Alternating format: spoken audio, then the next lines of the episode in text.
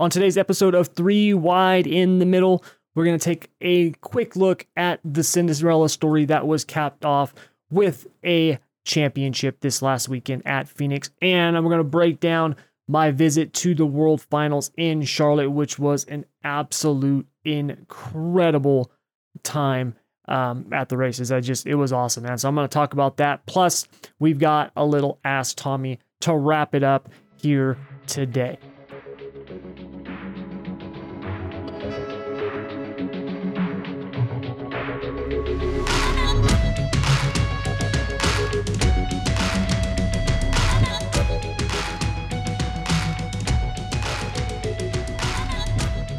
What's up, everybody? Thomas Brandon here. Thank you very much for joining me. As always, this is, like I said, three wide in the middle. Your home for all things racing, or particularly what I want to talk about when it comes to racing. And like I said, we got a few things to talk about as the racing season is really pretty much done. We've got a couple of things left um, in terms of USAC. USAC's got a couple of things left, um, but overall, the racing season is done. Um, we obviously have a couple of events that come up, you know, where we look at what is it, the Gateway Nationals, and then we've got the Tulsa Shootout and then the Chili Bowl, but that's not for a little while longer.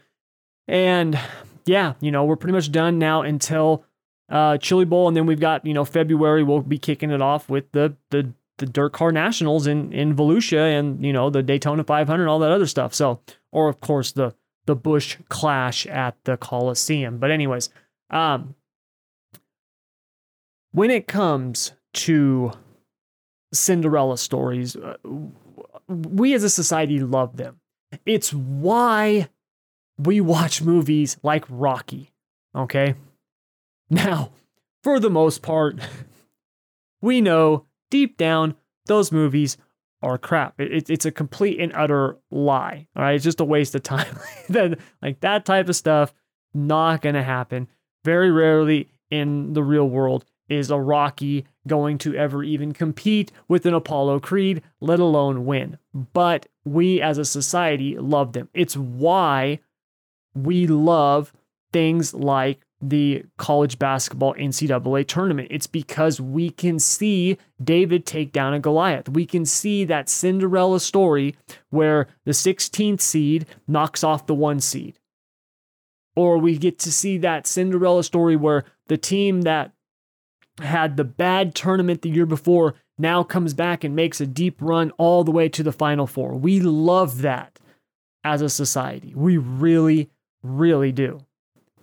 And this last weekend on Sunday night in Phoenix, we got to see one of the best Cinderella stories I mean I can recall with with Kyle Larson. And the reason I call it a Cinderella story is just because it's one of those things that it's like storybook. You could not write a better script if you were trying to make a movie. Okay, when you look at it in terms of redemption.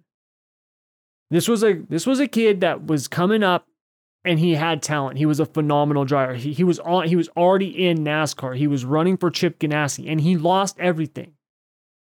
He made a mistake, a bad mistake, right? Did something completely and utterly stupid, and it cost him.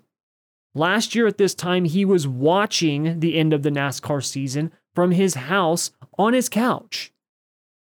And this year, he's back in the five car for Hendrick Motorsports, winning his first ever NASCAR championship and his 10th win of the season, which puts him in like rarefied company right? When you talk about drivers that have won 10 races in a season, you're talking about the Pettys, Pearson, Bobby Allison, Darrell Waltrip, Rusty Wallace, Bill Elliott, Dale Earnhardt, Cale Yarborough, right? Jeff Gordon, Jimmie Johnson. Those are the drivers that have won at least 10 races in the modern era. Kyle Larson is now on that list. Now, for those of you who didn't watch the race or didn't follow the race, it wasn't looking good at the beginning. I was following the race, you know, because I was actually flying back um, from the World Finals, and we'll get to the World Finals here in a little bit. But I was flying back, and so I was kind of following it like on my phone and stuff like that. Things were going on, stuff like that. And Larson started the race. He he got the pole. He started the race up front. Um, had a little bit of bad luck there. He had to go to the back and it wasn't looking good. At lap like 200 and it was around lap 270 or something like that. Out of the the final four, he was fourth. I mean, he was he was running fourth out of the final four, so it wasn't looking good. But they got a late race caution. Larson had moved up to number three out of the final four. He comes into the pits, and his pit stop had to be, my God, it had to be one of the fastest pit stops they've done all season. It really had to be. I mean, if it wasn't number one, it had to at least be in the top three. It was incredible. He came in third, left first, and didn't look back. Truex, who had been really, really fast the whole day, was leading the race when that caution came out, looked to be the car um, to beat, uh, finished second to Larson. Um, he was closing in on him there towards the last few laps, but Larson was just he he just catching him is one thing, passing him is another, and I don't think Truex was going to get around him. And Kyle Larson won, like I said, scored his first NASCAR championship and got his tenth win of the season, and really just put a perfect ending to what has been a storybook comeback year for him. It's been really incredible. And I think it's awesome. I really do. You know, for someone to lose everything like he did, right? I mean to to lose your ride in NASCAR, to lose sponsors, right? yeah, he was dirt racing and yeah, he was still active and look, he was to be fine, right? Financially. It's not like he was not like Kyle Larson and his family were to be living out in a cardboard box, but to be on a to be on a certain trajectory and then to all of a sudden have that derailed and not know whether or not you will get to you'll get back to that, let alone exceed it, that's a very difficult thing. And he overcame it and got a second chance, which is awesome. I believe in second chances, and he got it and was able to take advantage of it. So kudos to him, his whole team, Hendrick Motorsports, you know, Jeff Gordon. I know Jeff Gordon was a big, big, you know, role in in, you know, kind of convincing uh, Hendrick and the team to to bring Larson in. And it's been an awesome ride. And now you look at it, and I really think that we are watching the beginning of a, you know, Jeff Gordon, Jimmie Johnson type run. Now, I don't mean Larson's going to win seven championships. That's not what I'm talking about. But I mean, where we have a driver that is going to be a championship contender for the next five to 10 years. I really think that. And when you look at the Hendrick team overall, that is a lot of talent there, right? Where you've got William Byron, Alex Bowman, Chase Elliott, and Kyle Larson. Like the, that is a stable of young talent. Um, that team is gonna uh, the the whole organization is man. I mean, you want to talk about stacking the deck, Hendrick. That might be the most talented lineup they've ever had in terms of just young talent. I mean, and understand that's saying a lot considering that there was a time, you know, when they had Jeff Gordon and Jimmie Johnson, right? Dale Earnhardt Jr. Like they've had they've had stacked lineups before. And there's just I don't know, man. There's something about those four guys right now, and, and when and when it's led by Kyle Larson and Chase Elliott, who've won the last two championships, right? And Elliott once again was right up there battling for it. You know, the top four: Hamlin, Elliott, Truex, and Larson. They were all right there at the end. Right there. It's not like Larson won, Truex was second, and Elliott and Hamlin were back in 23rd and 24th. No, no, no. They were all right there. So it was a really, really exciting end to the season. Um, that was the first time in a really long time I was looking forward to that race in NASCAR. You know, last year with COVID and all that stuff like that, I was paying attention to it. I saw Chase Elliott win and stuff like that, but I was not nearly into it like I was this year. Um, like I said, I've definitely gotten more, you know, back into NASCAR a whole lot more recently or over these last couple of years. And this year was awesome. It was an awesome, awesome uh, season overall. Um, I think the right the right man won the championship. Larson was the the the best driver all season long, in my opinion. They were the best team, and they capped it off with the win. So, like I said, congrats to them, the the team, the whole organization. It was well done, and uh, yeah, it's just cool to see, man. It's awesome to see. So, congrats to Kyle Larson. All right, so this last weekend, I got to literally do a bucket list trip for me. Um, one of the those I mean those of you who are fans of racing like I am, right? There's there's certain events that are just those events where you're just like I, I gotta go see that. I gotta go check that out, right? So even if you're not a big Indy car fan, the Indy 500 is one of those things that like every real race fan is like, yeah, I, I, I want to go see Indy, right?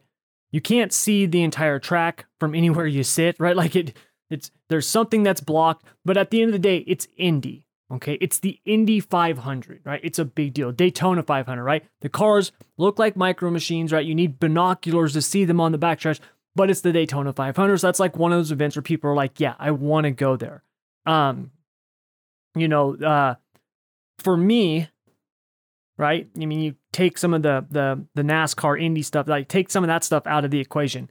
Just looking at it on the dirt side, there's a handful of events to me that are just bucket list. Like I want to go see those before I die.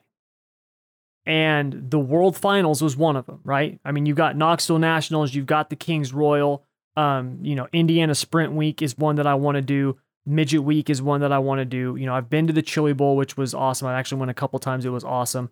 Um, but the World Finals has been one that I've wanted to go see for years now, for a lot of years now. And fortunately, you know, in in my business, um, in in SSR, I've made a lot of really really cool friends, and one of them, Chris Picotti, actually lives out there by um, the Speedway. He was about an hour away in South Carolina. He invited me out, and so I got to fly out last Tuesday, and I got to stay the week there with them, and we got to go to the World Finals. Now, Thursday night got rained out. And initially I was pissed because I was like, come on, Mother Nature, really? Like I flew, you know, across the country so I could have this event rained out. Like, like what are we doing? Come on, like what are we thinking here? You know, so initially I was pretty upset by that, but it was actually a blessing because Friday night, the track was so tacky and so fast. It was incredible. Now, when it comes to track prep, okay, and this is one of those things, and I, I, I, I knew this already. I just kind of forgotten it, um, because it's been so many years. But when we would run, you know, the local tracks or stuff like that, right? The local dirt tracks out here on the West Coast, and you know, we might pack up and go run the the Saturday night show down at Tulare, right? Or maybe head on down and and run the the King of the West show you know, down at Perris or Hanford or something like that. Um, you know, those guys who who prep the tracks for those events, or you know, some of them are pretty good. They're not bad, right? But when the outlaws come to town and it's like the outlaw crew is the ones doing it, it's it's another ball game. Okay, it's it's just it's just another level. These guys know what they're doing. They know how to create a good racetrack. Now, it's not always perfect. I have been to outlaw races that you know have sucked. I've I've seen rubber down tracks before. You're like, God dang it, man! This it's just like one groove. They're just following each other. Like, man, this blows. But then I've also seen races. We I remember one year we went to Vegas for the NASCAR race, and the Outlaws were at the dirt track right next to us. Now, mind you, we're in the freaking desert. Okay, and they had a racetrack that was so racy and so tacky. No joke, it would literally, you could, you know, when you walk on like the floor at a movie theater and it wants to like pull your shoe off because the floor is so sticky from all the soda and crap that's been dumped on it, right? I don't know what the theaters are like where you are, but in my hometown, that's how they were, you know? So that's what the track was like in Vegas. It's like it's a freaking desert. How'd they do this? But you know, the, the track prep teams are just incredible for those for those series. And at Charlotte, they knocked it out the park. Friday night was an incredibly fast track and it was multi groove. They could run the bottom, the middle, the top. It was just an awesome night of racing. Now the downside was is it was freaking freezing. It was so cold. So cold. Now, I get it. My California ass is not used to that type of cold. Okay. And that's really what it was. Because Chris, who was with me, mind you, Chris was, he's from Iowa. All right. I mean, he was sitting there like, Tommy, I come from a part of the country that doesn't see the sun for six months, where it gets minus 20. He's like, and I'm cold right now. So, for whatever reason, I don't know why, but 40 degrees in North Carolina does not feel like 40 degrees in California. I don't know if it's the moisture, the humidity, I don't know what it is, but it was bone chilling cold. I mean, it cut through you to your core. And I was not dressed appropriately for it. I had on a pair of jeans, a t shirt with a hoodie, and that was it. And I was freezing on Friday night.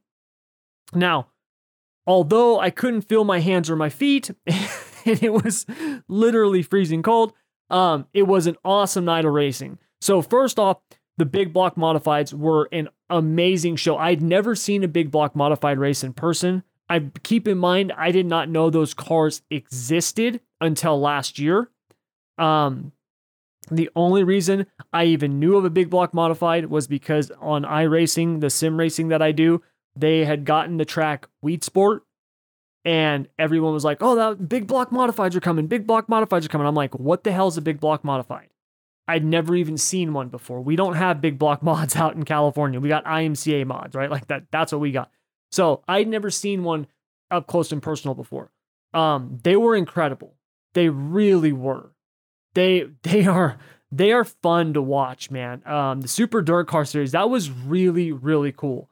They put on an awesome show, and the guy who won on Friday night was a 17 year old kid, Alex Yankowski. That was his first Super Dirt Car win, and he got it on night one of the World Finals. It was incredible, and he started sixth. It's not like he started on the pole and he just kind of went away from everybody. No, he started sixth. He had to pass people, and he did a phenomenal job. He ran a awesome race, man, awesome race. So that was really cool to see. To see this 17 year old kid get his first Super Dirt Car win at the World Finals. That, that was really, really cool. Now,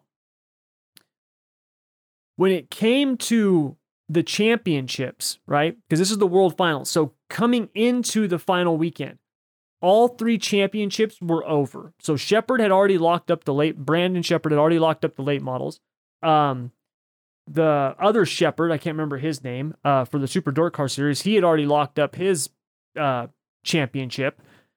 And then Brad Sweet, all he had to do was qualify on Friday night and he was going to lock up his third straight championship.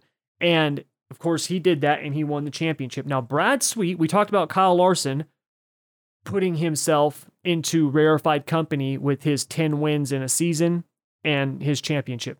Brad Sweet put himself in rarefied air because there are only three drivers to win three championships in a row. Those drivers are Steve Kinser, Donny Schatz, and Brad Sweet.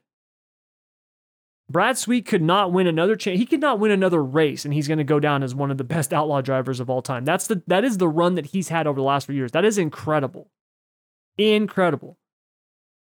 Now, his weekend was actually not that great, but it didn't really matter because he had already wrapped up the championship.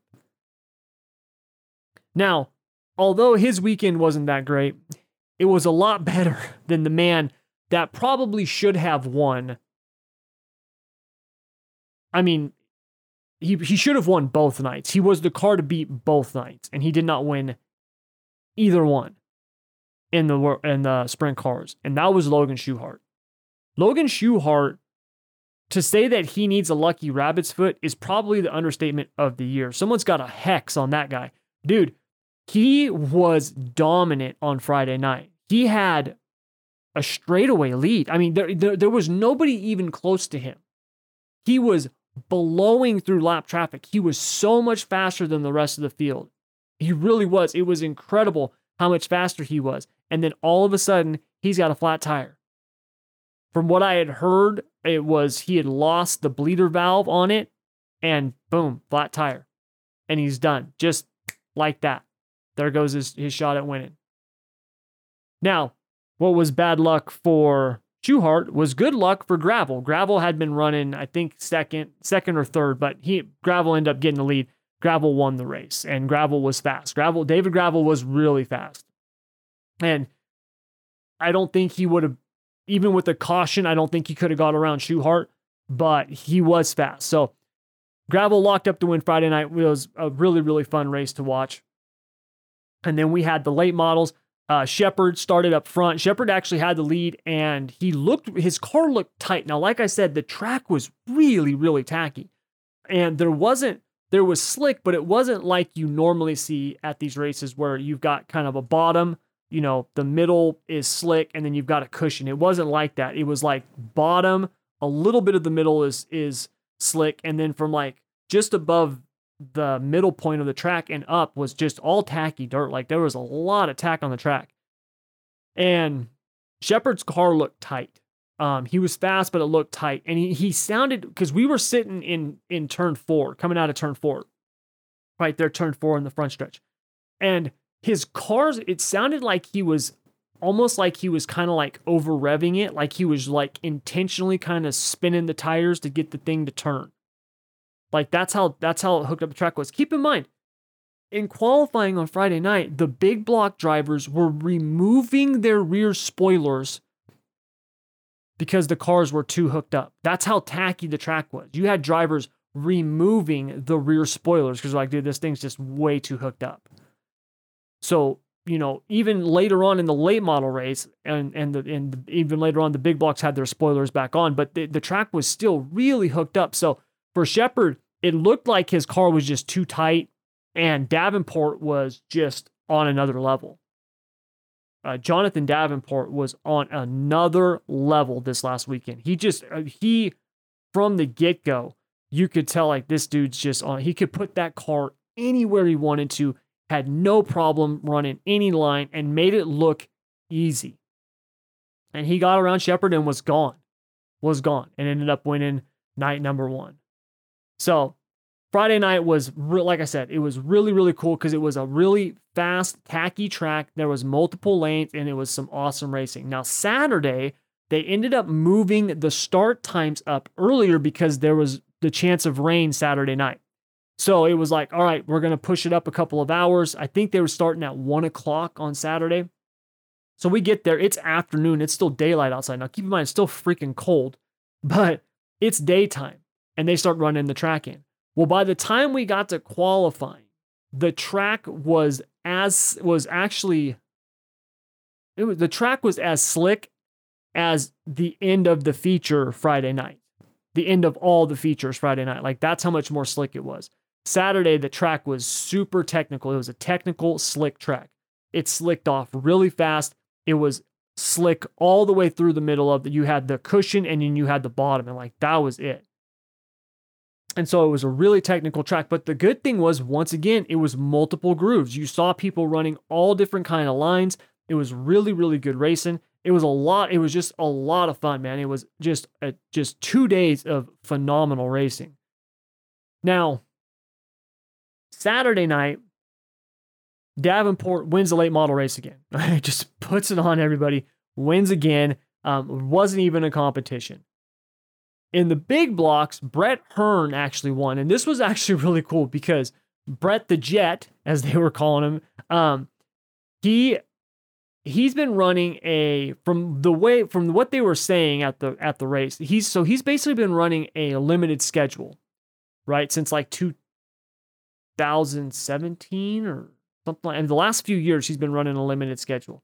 Well, he hasn't won a Super Dirt car race since 2018. Well, he won on Saturday night and was pretty emotional about it. Like you could tell, like it was a big deal. Like you would have thought this was his first ever Super Dirt car win, but no, it's just his first since 2018. Well, here's the thing that was his like 920th modified win and his 450th dirt car win. You see, when you win that much and you go three years without a win, that feels like an eternity, right? Imagine it. He had over 900 modified wins. So even if you were to race for 50 years, right? You're getting basic almost two wins a season, two two wins a year. So when you go from that Right? Oh, not two wins. What am I saying? He had 400 or 900 and something. So he's getting like what, 20 wins a year. I said two. 20 wins. Forgot the zero. he's getting like 20 wins a year, right? On average. So when you when you're getting that and then all of a sudden you go 3 years without a win, man, that feels like an eternity.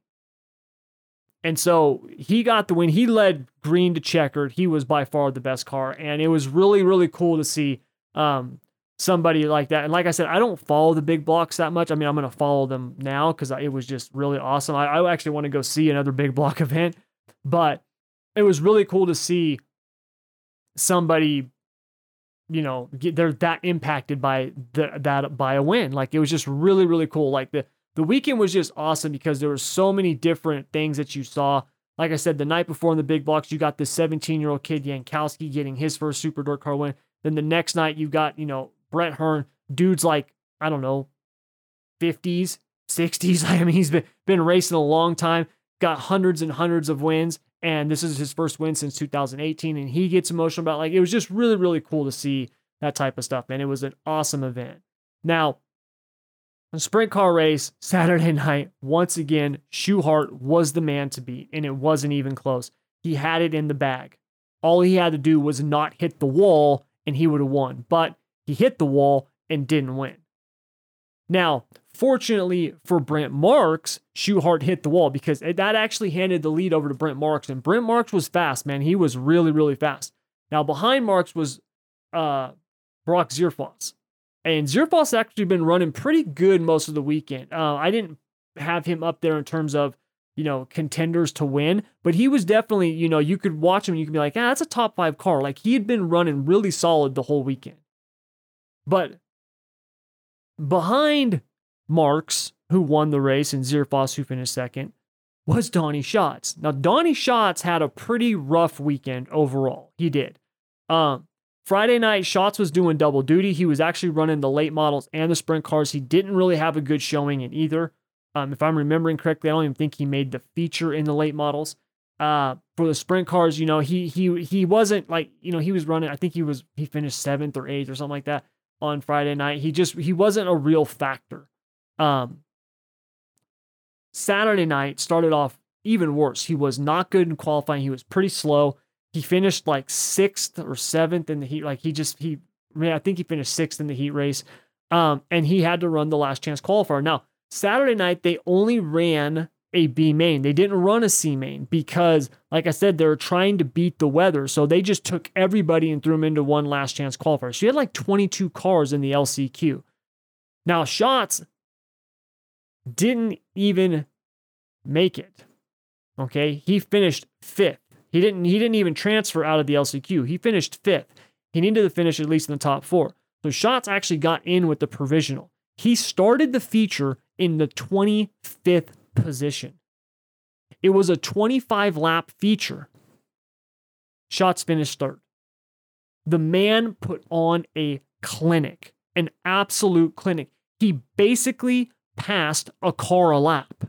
It was one of the most impressive just displays of driving ability that I've ever seen in my life. It was incredible. I could not take my eyes off him. I didn't actually even see Schuchart wreck because I wasn't watching the leaders. I was watching Donny Schatz.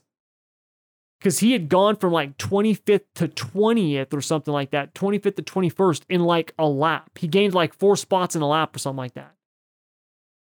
And you see him coming, you're just like, damn, dude, that he's on the move. And he just was picking people off, dude. It was insane everybody's trying to run the top or they're sliding up through the middle or something like that. And he's just rolling the bottom, hitting the throttle. And it's like he's shot out of a cannon. And just every lap, just boom, boom, boom, boom. Honestly, if the race had been 30 laps, I think he would have had a shot to get to get second, maybe even first. I mean, he was by far the fastest car. Well, I don't know. Marks was pretty far ahead, but had there been a caution, I, I, I think Schatz would have been he would have won the race. He was that fast. It was incredible. So basically, after what had been a very mediocre and average weekend, Schatz got it all back in one run on Saturday night in that feature. It was absolutely incredible.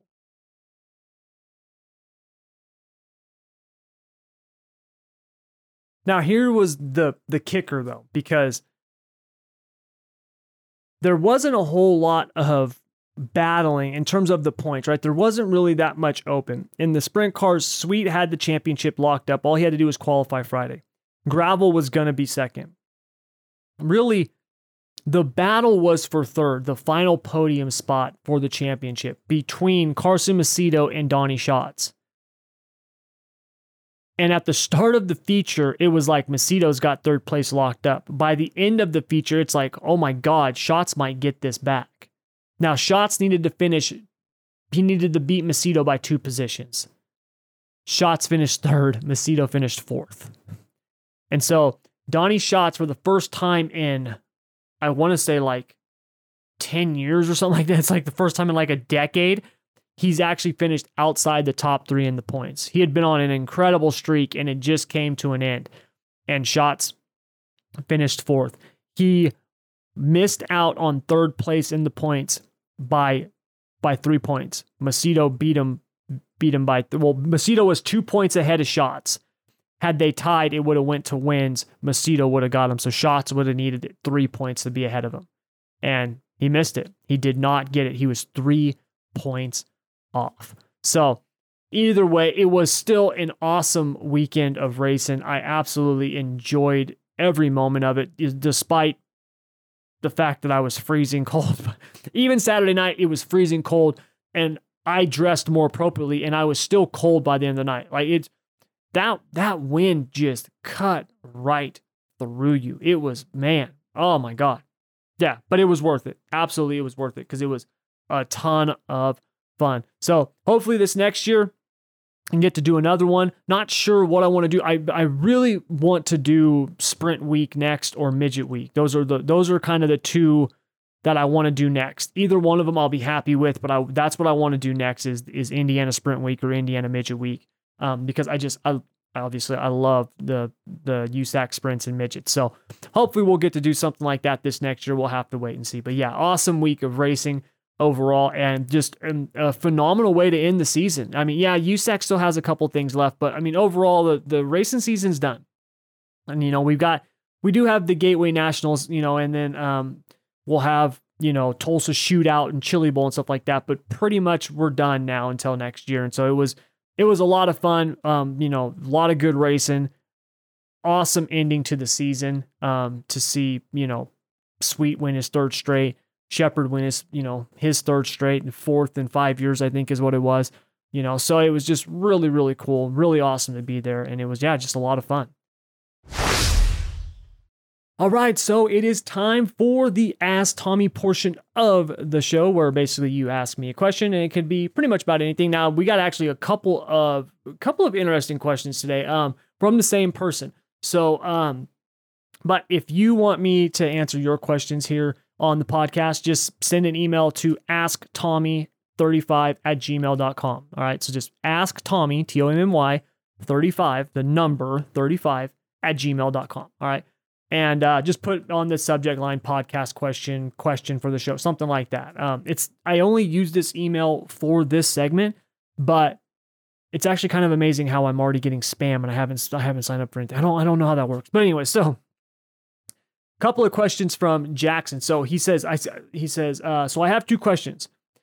If I wanted my career to still be involved with racing after college, what would be the best way to do that? And then how do you remember what adjustments to make for all the different cars on iRacing, asphalt, and dirt? Okay, so couple of things there. Um, let's let's let's cover the first part. Uh, if I wanted my, my career to be involved in racing after college, what would be the best way to do that? So here's the thing, okay?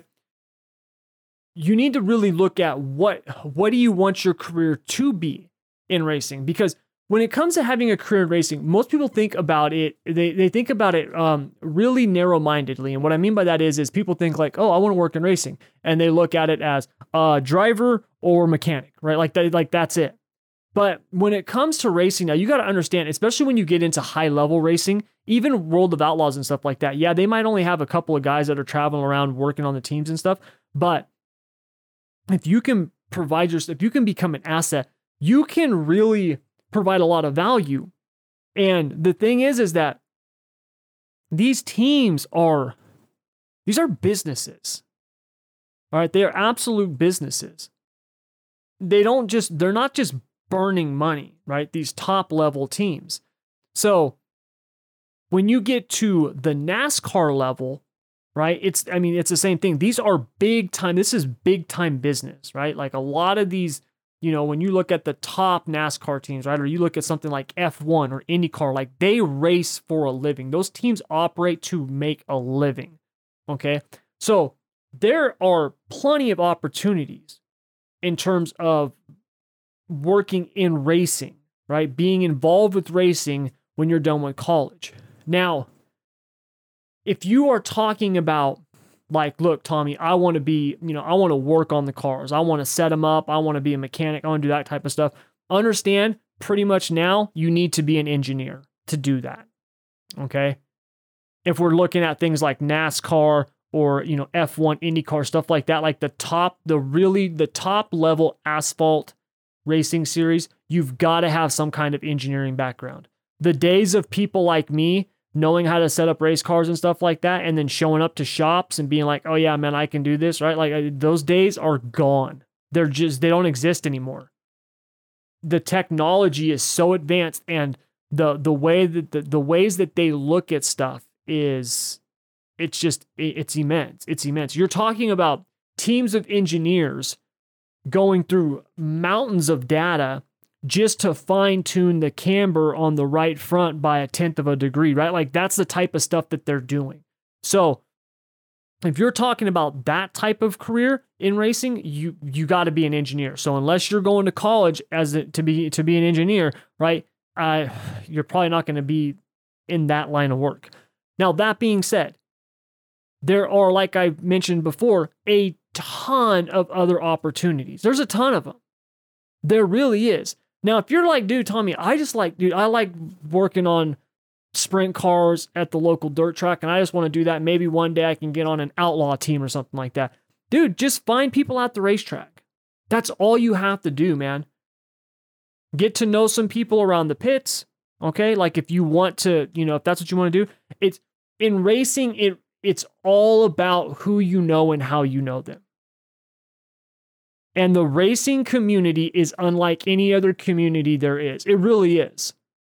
Your local dirt track community is is usually one of the friendliest places you can be. Now, yes, there are times where tempers get hot and, and rivalries are formed and people are fighting and throwing punches, but for the most part, your local dirt track, man, it's it's a community. People are helping you. Dude, even this last weekend, we're at the World Finals, right?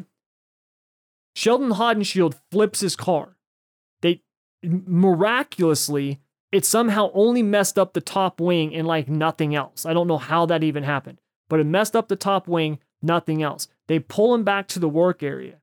You had mechanics from three different teams helping the NOS team put a new wing on that car, right? And I don't mean like, you know, these are not randos. These were like you know, people from the Napa team, from the Caravan team, right? Like these are people, these are their competitors, and they're helping him fix his car. Right? Would you see that in NASCAR? Right? Would you see Martin Truex Jr.'s team come over and help Kyle Larson? Right? If Larson wrecked, would they be in his garage helping him patch up the car? No, they wouldn't be doing that. But they do it on the dirt track right? And that's because it's it's it's like a community. So just get to know people. I mean, that's really the key is is knowing people. Once you do that, then it's just a matter of just really getting out there and doing it. You know, when I started doing dirt dirt racing, for me it was, you know, I I had become friends with Ron. And Ron really took me in, you know, took a liking to me. I was in high school at the time and, you know, I started working on the go-karts, the outlaw carts and stuff like that. And then it was like, hey, you want to work on the midgets and the sprint cars? I was like, yeah, and so that's what I started doing. And that's how I got into it. And here's the thing once you do that, if you make yourself known at a dirt track, and we'll talk about asphalt here in just a second, but if you make yourself known at a dirt track and you can show that, hey man, I'm I'm I know what I'm talking about, I know what I'm doing, right? I've got some knowledge, I can listen to instructions. If you do that, you will get offers. You will. Believe it or not, well, I don't know if it's I don't know if it's still like this, but back then, believe it or not, man, there was not a lot of people who who wanted who wanted to to keep doing those jobs. There really wasn't. Right? And when you talk about like outlaw, the world of outlaws, like yeah, but there are a ton of dirt teams out there. That that's what they do. They run professionally, right? They, they, they all make a living doing it, and they're not running the world of outlaws. They might run a few outlaw races a year. Maybe they run, you know, the All Stars or Lucas Oil or something like that, but they're running all over the country, and they're they're paying you, you know, four five hundred bucks a week, plus expenses, right, to to work on the car all week and travel around. So those jobs are out there. It's just you really got to know people. That's really the thing. You got to make the relationships. You got to. Now, another avenue that you can go is you can go more to the business side. And this is something that we're seeing happen more, but the racing teams are still pretty far behind. Racing teams, unless you're like NASCAR or like F1, when it comes to things like marketing, race teams suck. They really do. Their marketing's horrible. It really is.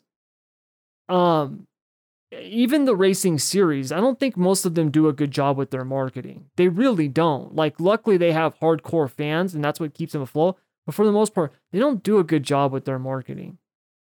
So, anything like that where you can do promotion, marketing, sales, right? Exposure, that type of stuff, you can find a job in racing because they're always looking for good people. In any businesses, any businesses. So, if you really want to, you know, still be involved with racing after college, that you know, have those relationships. Even if it's just you going to your local dirt track and then going out to the pits at the end of the races each night and just talking to some people. You'd be amazed at how many people will have you will will let you help them. You know, he's got, hey, you guys looking for an extra hand? I'll buy my own pit pass. I'll show up. You don't have to pay for nothing. I, I just I just want to help, man. I just want to learn, right? You'll be amazed at how many teams be like, yeah, man, you can come out here next Friday night. I, you'll be amazed. And once you get in and you start learning, you start doing it, then more opportunities open up. But you just got to be you just have to be willing to grind. I started when I started getting offers or work on other teams and stuff like that. Keep in mind, I had been working on them cars for years. It's not like I did one year. We went out won a bunch of races, and all of a sudden I've got you know teams from Indiana being like, "Hey man, love your work. Want to come to Indiana?" It's not like that. Like it took me years, right? So my buddy Lee, who used to work for uh, Kasey Kahne Racing, back when Saldana was the driver for the sprint car team, years ago, right? Lee had started out here. We were working together with with uh, with Shane, with Ron Matthews. And then Lee went to work for Bud Kaeding out in Indiana and then got a call from Kahne.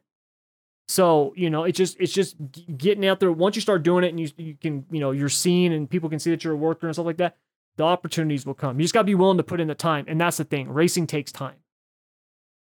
And it doesn't matter if it's real life racing or sim racing, which brings us to your next question. How do you remember what adjustments to make for all the different cars on iRacing, asphalt, and dirt? So here's the thing this is how I remember them. The good Lord did not bless me with much. All right. I don't have rugged good looks. And when it comes to my height, I'm from the land of the lollipop kids. But I was blessed with a really good memory. Now, besides that, one of the reasons why I, I remember how to make everything is because I've done it so much. I've I've made so many adjustments, both real life and real life and sim racing now. And you have to understand that a adjustment on a dirt midget, right? If the car's loose, the adjustment on the dirt midget is actually the same adjustment that you would make on a NASCAR Cup Series car. All right. Now, when I say it's the same, what I mean is the principle's the same. All right, it is. See, on a NASCAR, it's a you have a like for example, let's say the car is loose in the middle. Okay, well that's going to be your rear spring split, which a lot of times that's your right rear spring and your left rear spring. It means your your right rear spring is too stiff or your left rear spring is too soft, or it's a combination of both. Well, on a midget, it's your torsion bars. They both accomplish the same thing. It's just they're just different. One's a spring, one's a torsion bar, right? torsion bars are a little bit slower reactor, they're a little bit smoother, right? That's kind of the difference between torsion bars and springs. But it's the same principle. All right. Vehicle dynamics are the same in every regard. They really are. Okay. Now, when it comes to wing sprint cars, obviously there's a little bit difference because you have that big ass barn door sticking up there on the top, which sucks those things down on the left side. But at the end of the day, the, the dynamics and the weight transfer and stuff like that, it's still the same.